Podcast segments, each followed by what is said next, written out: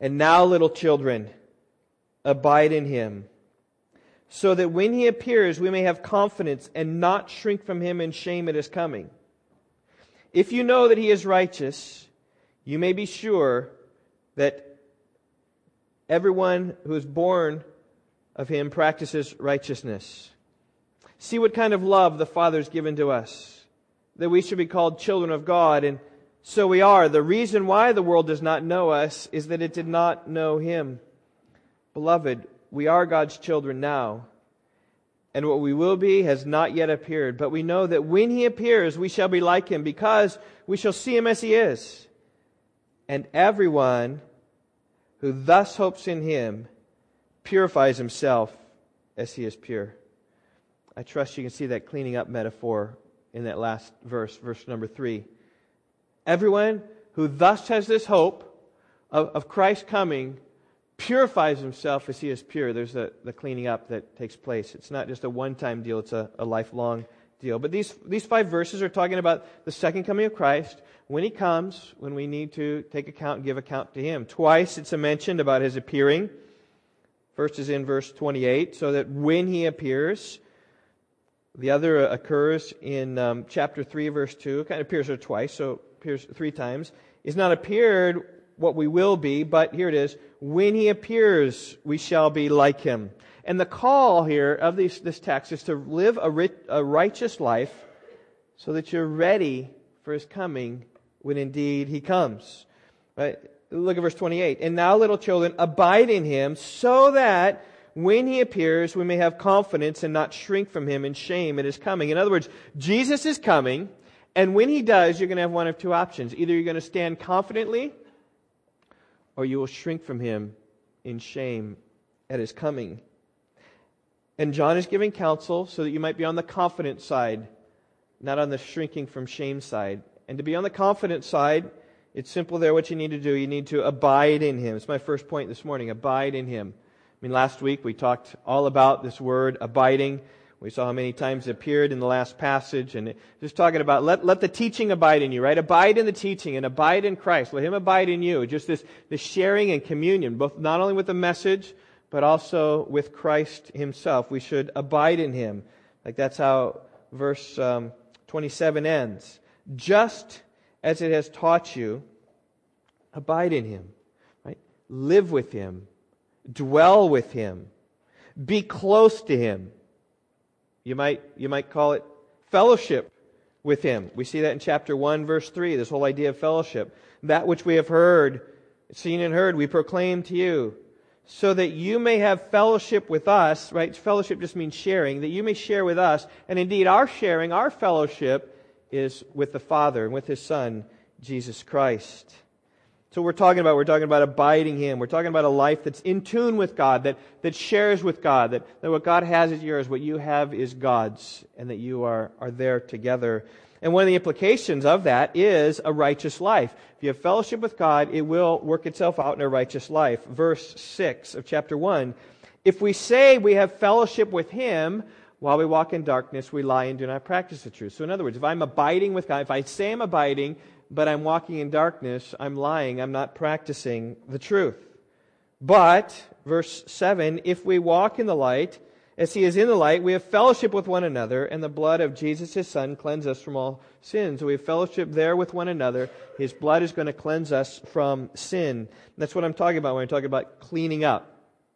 There, there's different aspects of this. One is just positionally in Christ cleaning up, seeing your sins wiped away.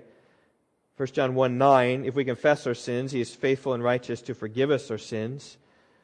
But what we're talking about primarily in, uh, in our text today is a, is, a, is a cleaning up that, that just means walking purely, right? Walking in the light, walking a, a pure life, dealing with your sin, seeking to overcome your sin. That's the idea here of chapter 3, verse 3. Purifying yourself, that is, putting away the sin and putting on Christ, walking in, in his way.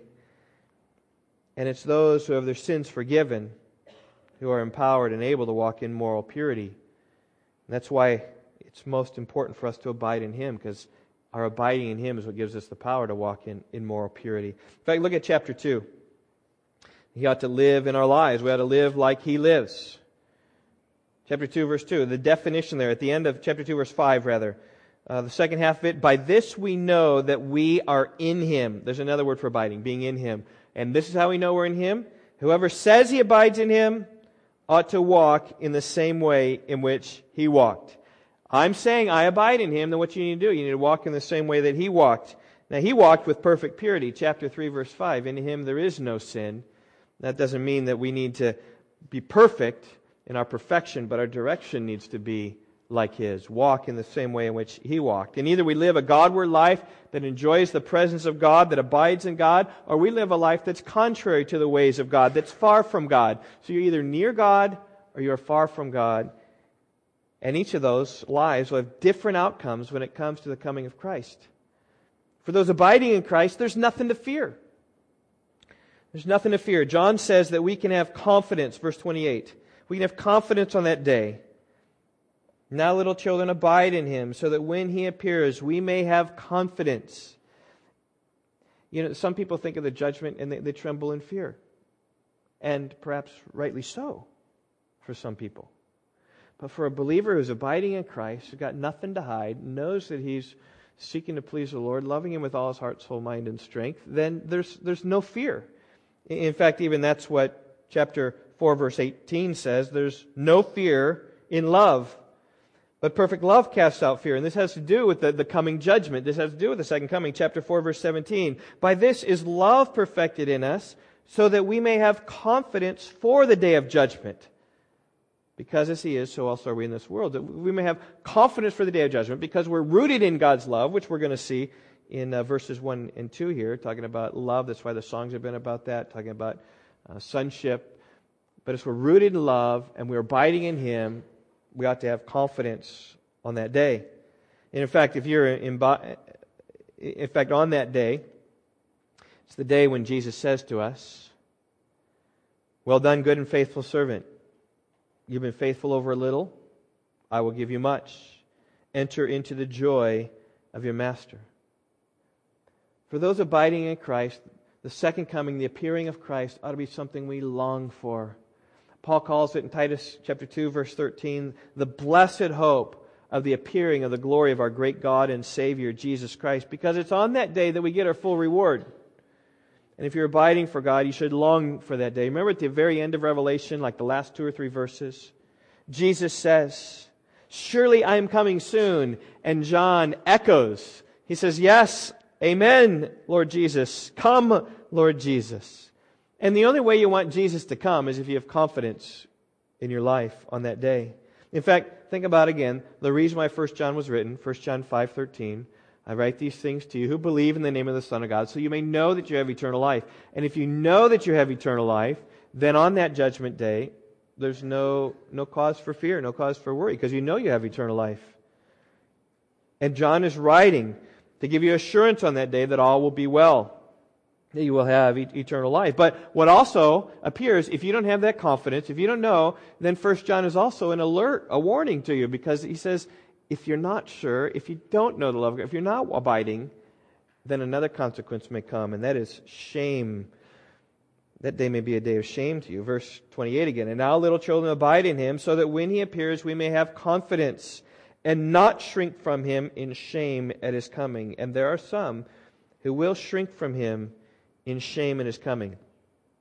And that day will be a day of sorrow. That day will be a day of terror and dread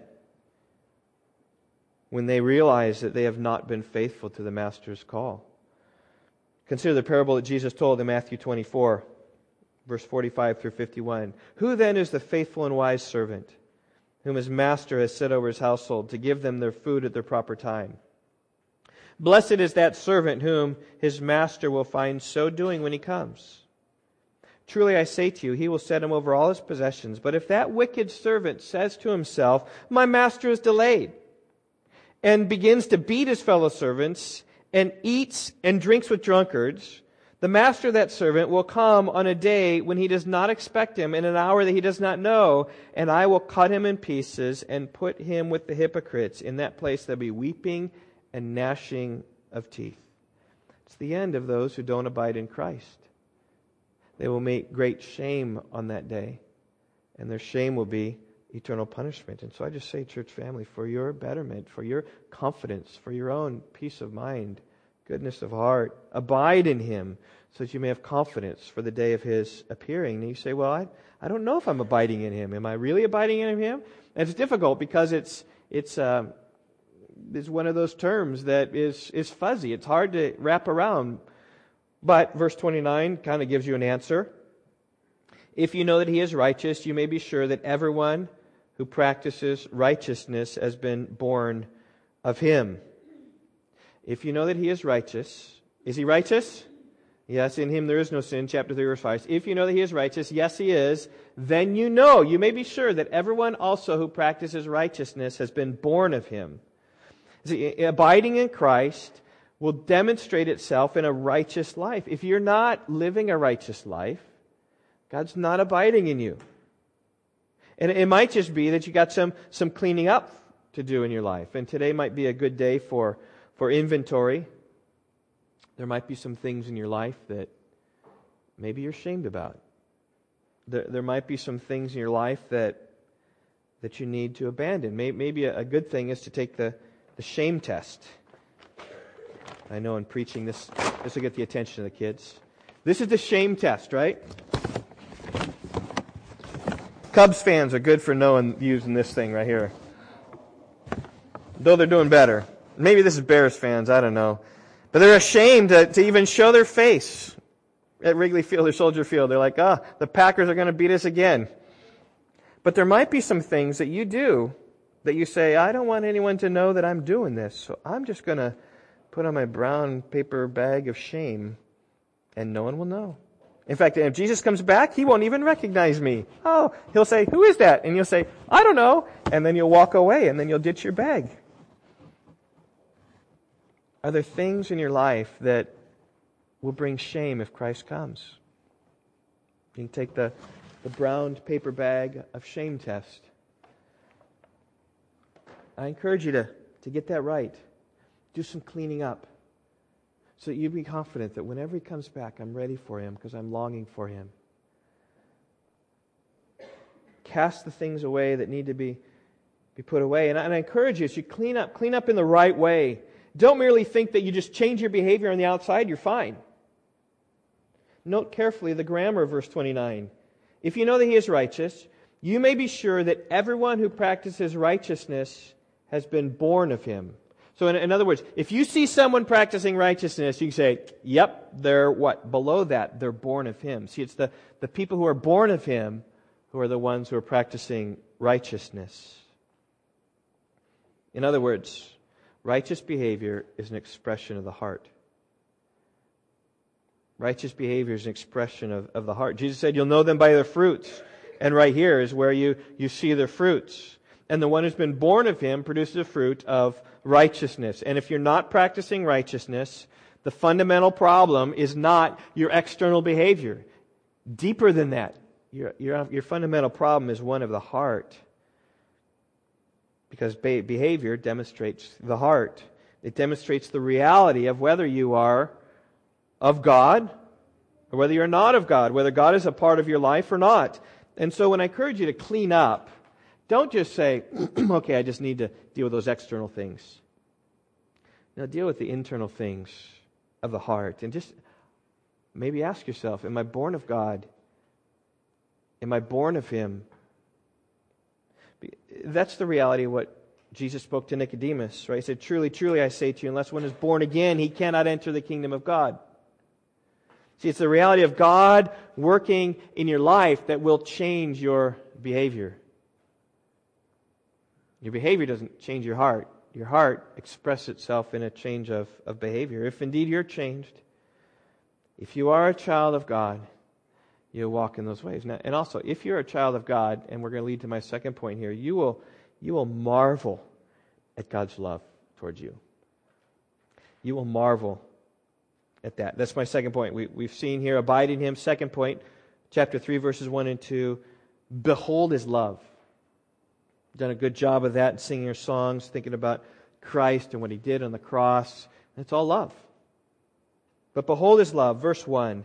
See what kind of love. some translations have, behold what kind of love. It is to say, let's look at the love that God has for us. behold what kind of love the Father has given to us. That we should be called children of God. And so we are. The reason why the world does not know us is that it did not know Him. You know, this is a sort of verse, it's calling you to be stirred in your heart. Think about the love of God and be stirred in your heart. Like, like what sort of love is this? Because it's a love that, that is different than, than we, we think about. We need to stop or we need to reflect upon it. You know, we often experience God's love, His kindness, His grace, His goodness, His gentleness, His faithfulness. But John's calling us here to think about His love, to think about what we often experience. Give it our attention and give it wonder and awe. That's the idea of this. What sort of love? Just, just what an amazing thing this is. We got to do that. Early in our service, we sang Stuart Townend's great song, How Deep the Father's Love for Us. How vast beyond all measure. Let's just, just consider it. Think about how deep it is. Think about how vast it is. That he should give his only son to make a wretch his treasure. That's great love. Romans 5 8, he loved us when we were sinners. Romans 5:10, he loved us when we were his enemies. That's the sort of love that God has for us. He doesn't have the love that says, "Oh, look at how good these people are. Let's love them in return." Now, 1 John 4:19, right? We love because he first loved us. He loved us, therefore we loved him, we love him, and he loved us when we weren't so lovely. And we love him because he is lovely. That's the sort of thing that John is calling us to, to fathom here, or that, that great hymn, The Love of God. How broad it is. Would we with ink the ocean fill, and skies of parchment made, where every stalk on earth a quill, and every man a scribe by trade? To write the love of God above would drain the oceans dry, nor could the whole contain the scroll those stretched from sky to sky. I mean, that, we're talking about the unfathomable love of God that we can't understand. Paul wrote about that in Ephesians 3. This is the kind of love that he wants us to, to think about. That God would take a sinner and claim him as, as a child. Can you, can you think about that? He calls you his child. God Almighty, different in being than us. I mean, divine we then become his child. I mean, even the fact that he calls us a child of him is amazing.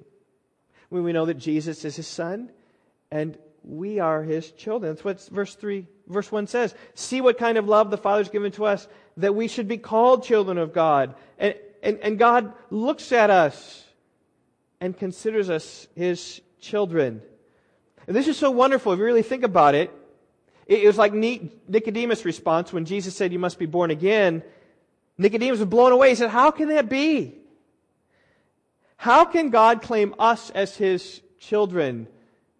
We're totally different. Though we are in his image, there's a connection there. But he's divine and we're human. He is spirit, we're flesh. We are sinners and he is holy and yet he claims us at his own.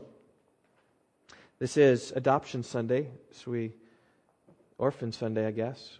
We promoted that video. It's just a, a reminder again of the goodness of adoption. You it ought to be about that.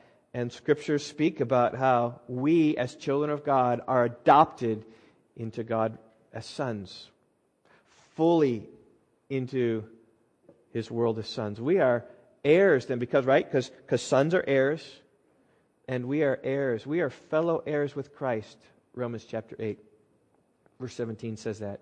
As christ inherits the universe so there's an inheritance that god has for us. Now how, how that works i don't know j.i packer calls adoption the highest privilege of the gospel that is the, the most precious thing of the gospel it's not, it's not that maybe the greatest thing but it's the most precious thing that we would go from from, from sinners condemned to hell to children to receive the inheritance that God has planned for us. And that's amazing. So you think about that. And so, on a human realm, you think about how much a, a parent values a child. Parents, you know how much you value your children.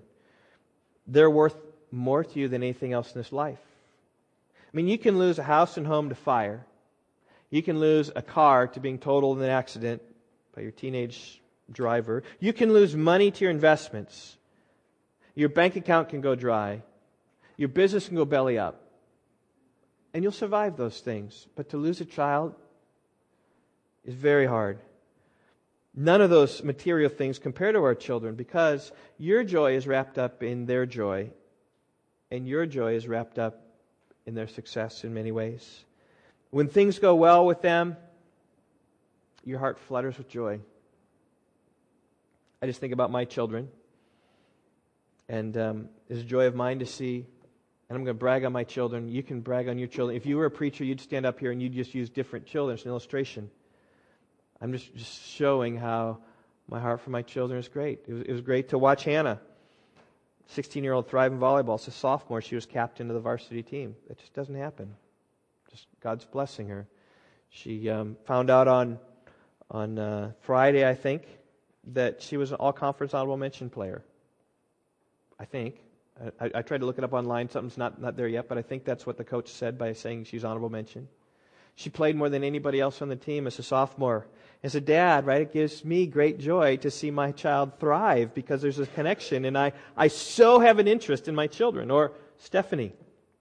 Many of you know that this weekend, right, she's in Mary Poppins. She's playing Jane Banks. And that's like a huge honor. I mean, the, the play, if some of you have seen the Spotlight plays, it's like 80 kids in the cast, maybe? Something like that. And she's like, there's Mary Poppins, there's Bert, and then there's Jane and Michael.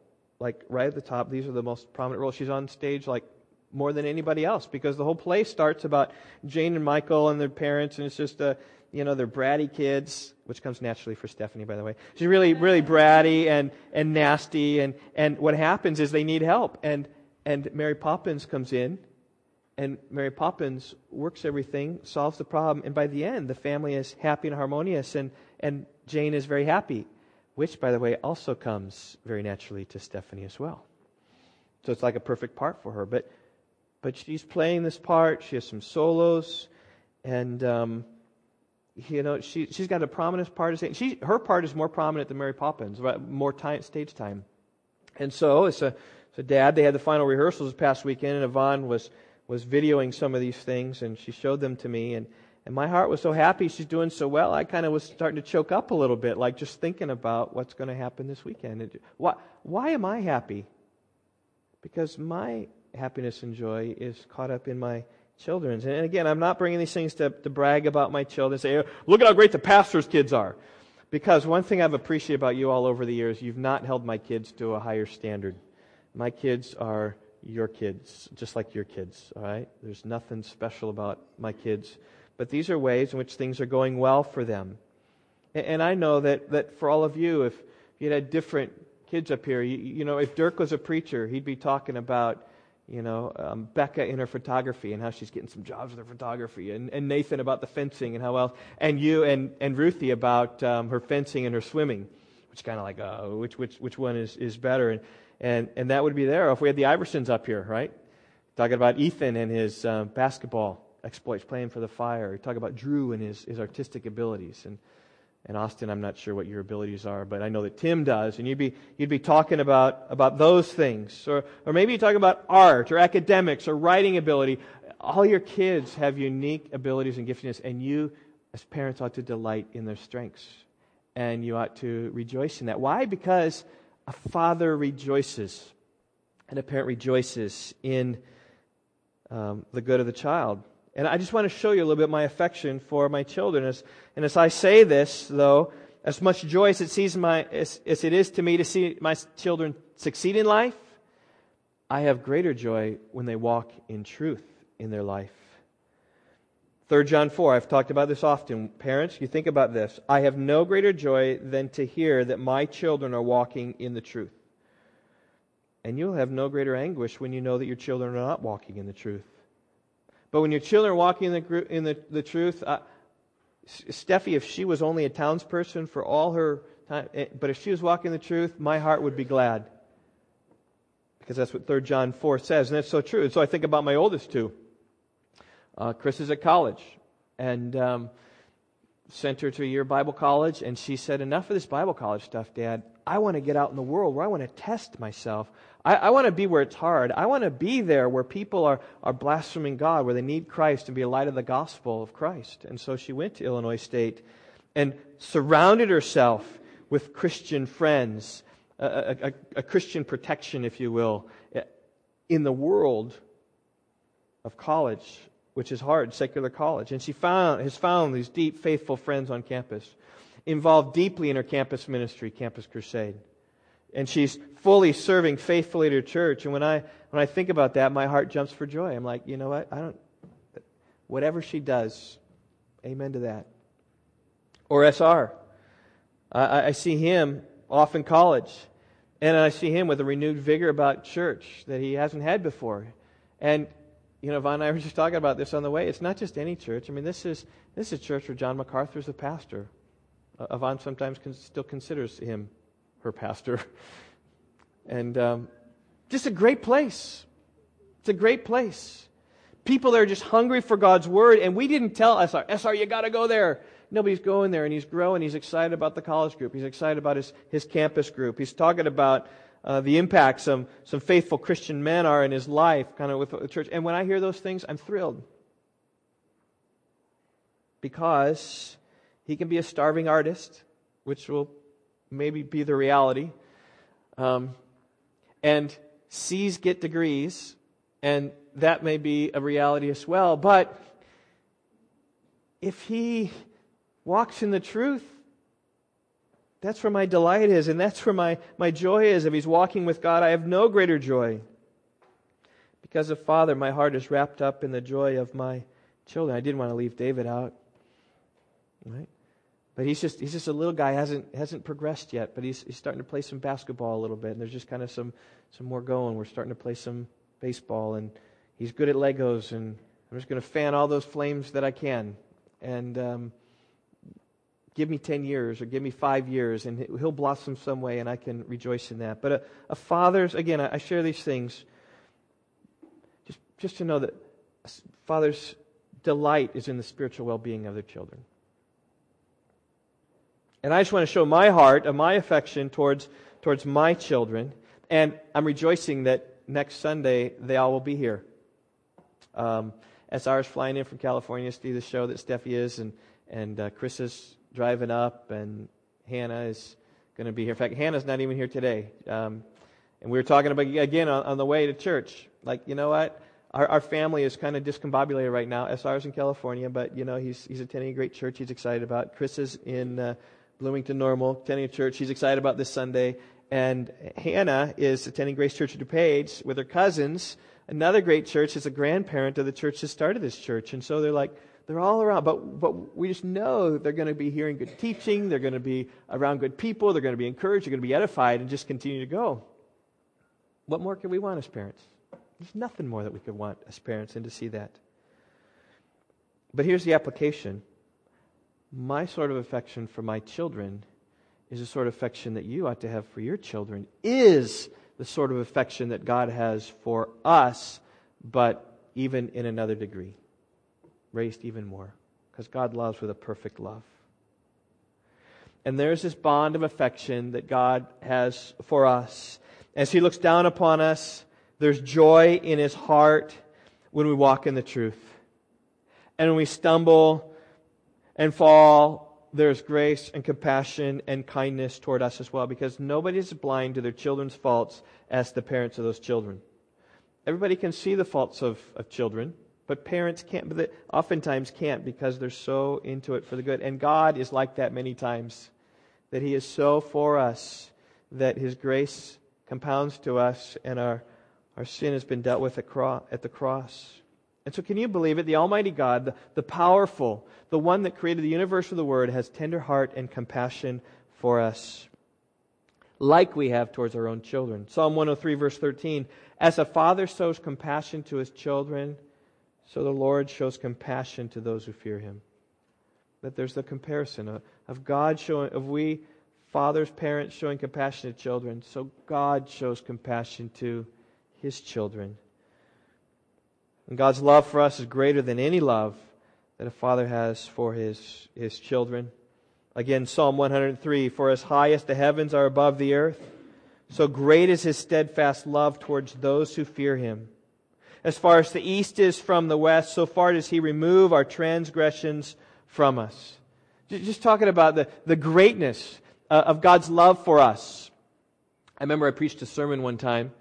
Um, it was a short sermon because before I preached, maybe it was after I preached, um, I, I, forget, I, I, showed this video by the, the, Creation Museum down in Kentucky that, that just showed kind of how, how, big the universe was. Some of you here, this was a decade ago, I think I, I showed that. And just, it's amazing how, how when, when you put things to scale, how small the earth is, how far away the moon is, and then how far away Mars is, how far away the, the sun is, and how far then the closest star is, and then to realize that those stars are just a bit of the biggest galaxy, and then to realize those galaxies are one of hundreds of billions of galaxies in the universe, how far, how far the galaxies are, and all this. And then you, you, you come down to earth and you say, as far, high as the heavens are above the earth, so great is his love towards us.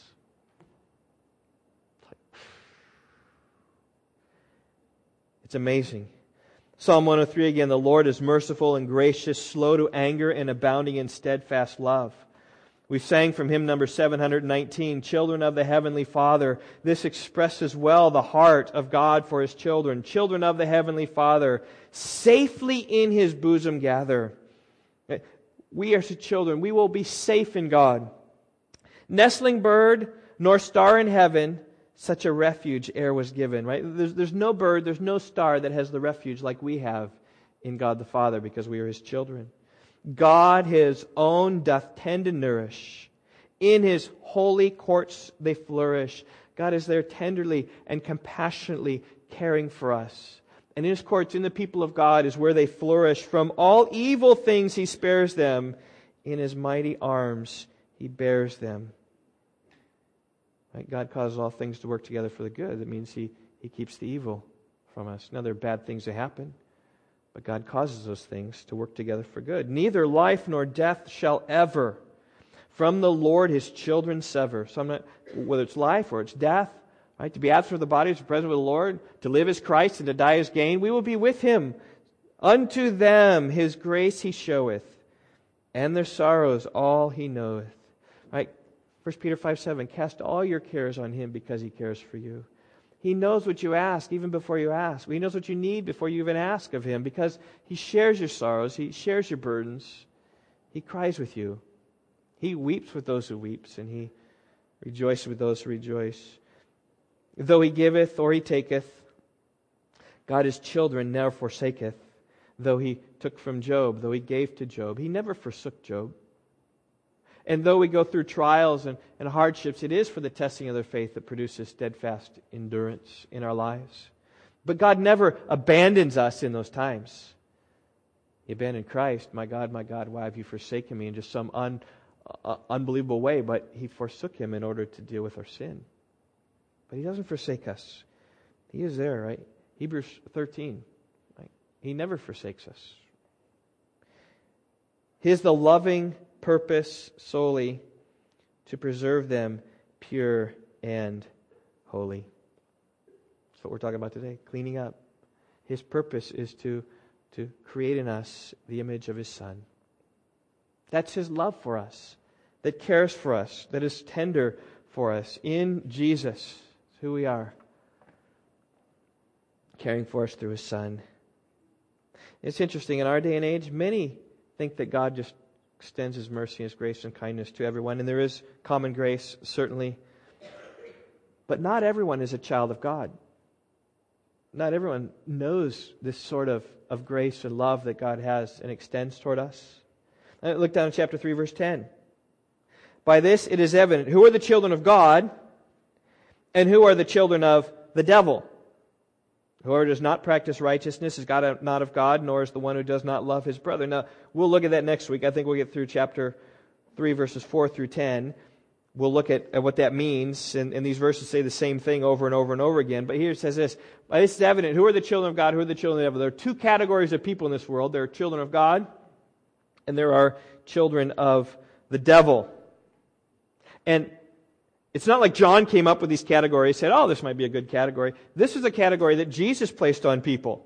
To religious Pharisees, he said, You are of your father, the devil, and your will is to do your father's desires. See, Jesus said, I'm of God, and you're of the devil. Kind of split it right down the, the, middle between these Pharisees, who, by the way, were so righteous on the outside. When they, they heard this message about cleaning up, they're like, What do we need to clean up? We're keeping all the commandments of the law. But see, it's their heart that was bad. God says, You're, Jesus said, You're of the devil. And, and from the very beginning of mankind, there's always been strife between these two the children of God, the children of the devil. There's, always been this, this war. In fact, even in the garden to the serpent, God said, I, God, I will put enmity between you and the woman, and between your offspring and her offspring. Now, in some sense, it's talking about Christ as the ultimate offspring, but that is true that right on down the line, the offspring of, of women and the offspring of, uh, which is the righteous line, the offspring of Satan, have been at each other. And you simply need to watch and see the conflict that Jesus had to see this, this conflict between the children of God and the children of, of the devil. John 15, 18, and 19. If the world hates you, know that it's hated me before it hated you. If you're of the world, the world would love you as its own. But because you're not of this world, but I chose you out of this world, therefore the world hates you. Because I've set my love upon you. The world hates that. The world hates it because they don't really, really know what's going on. In fact, that's what John had in mind here. I think the second half of verse 1. The reason why the world does not know us is that it did not know him. See, the children of the world, the children of, the God, of, of God, they're, they're just different. They, they, they dwell in different realms.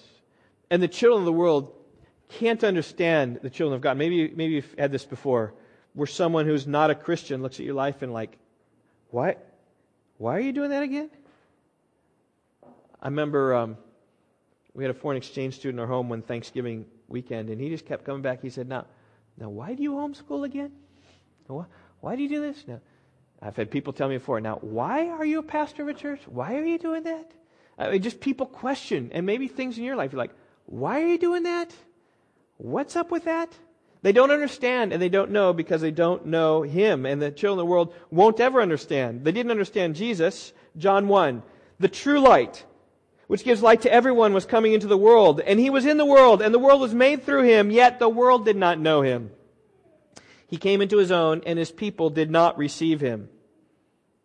He came into the world that he himself made, and they didn't know him because he was a child of God, but they're of the world.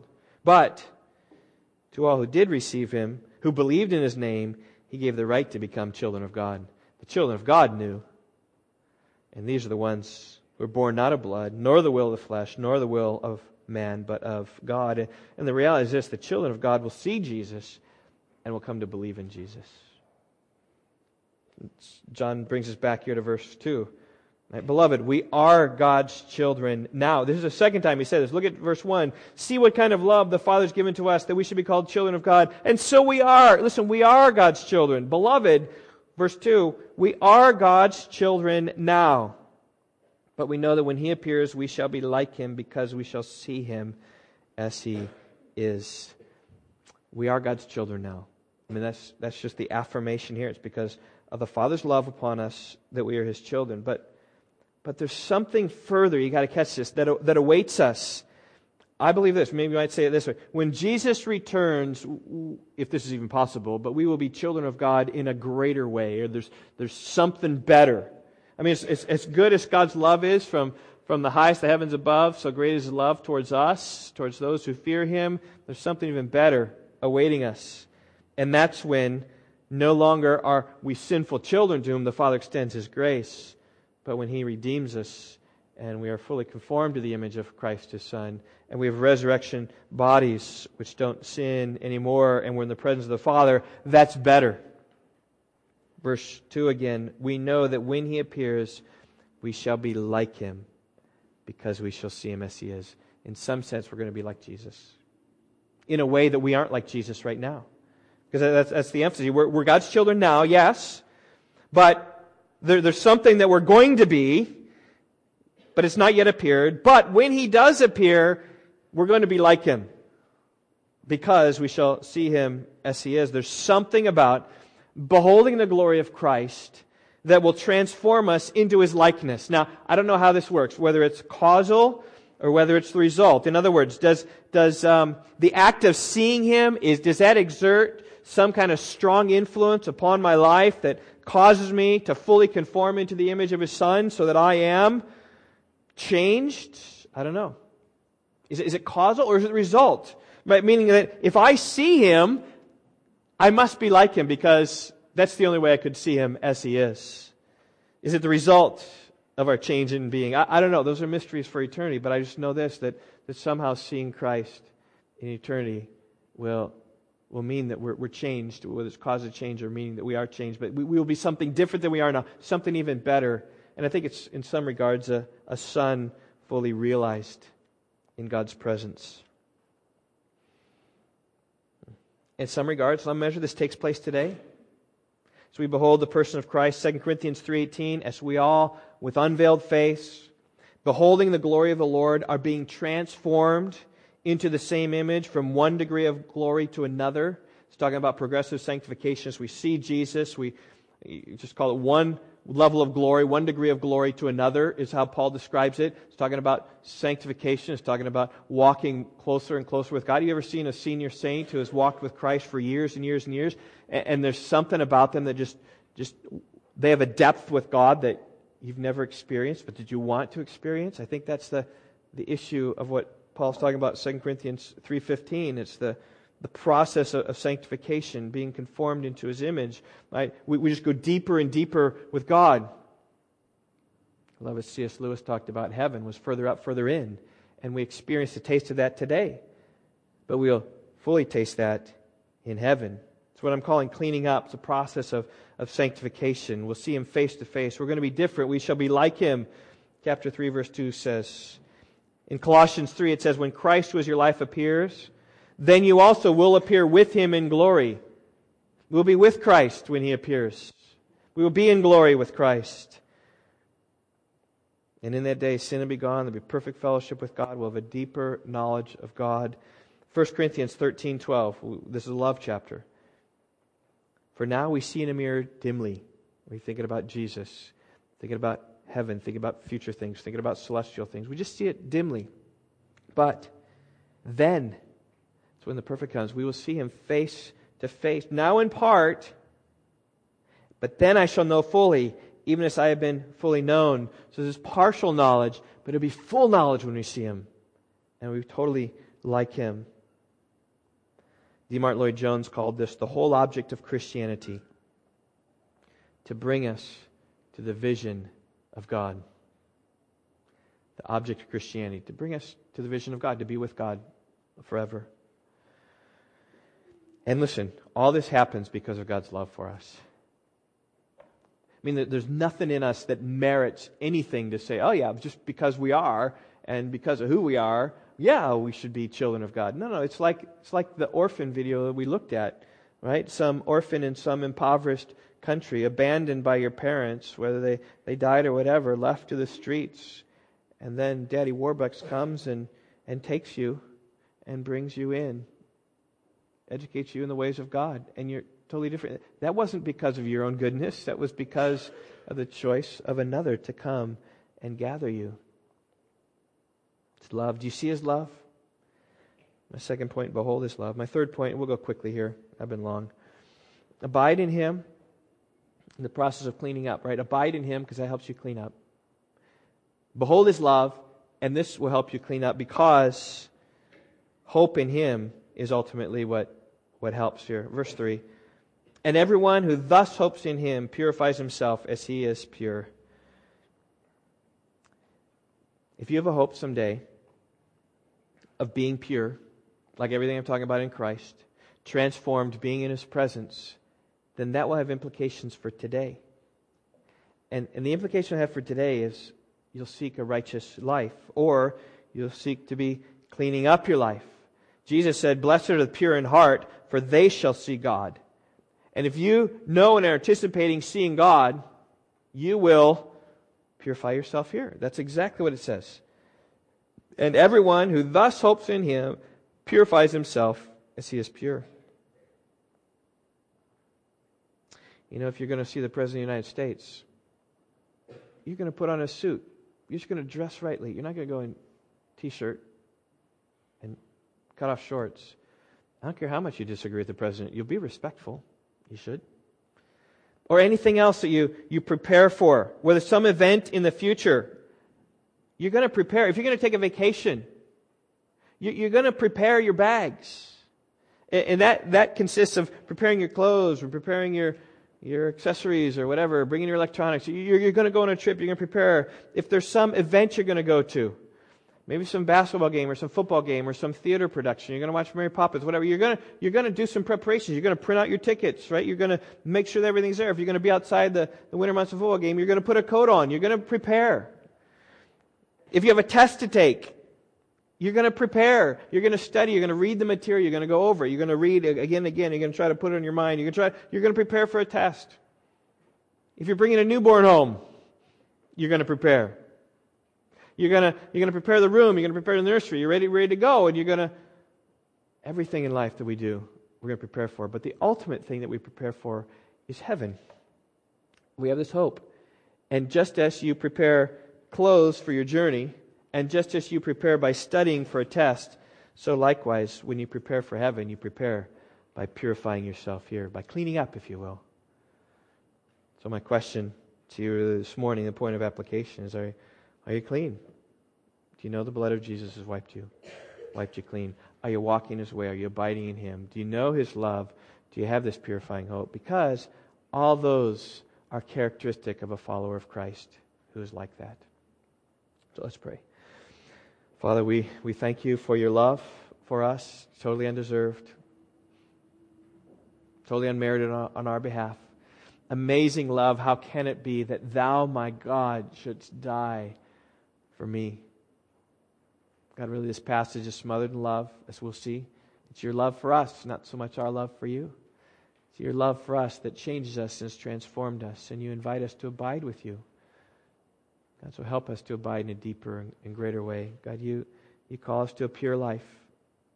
God, and really seeking a pure life is really a, an outworking of whether we are anticipating our ultimately pure life. So, God, help us in these things. Oh, God, we, we need your strength. We need your grace. Oh, God, be kind to us, we pray. In Jesus' name, amen.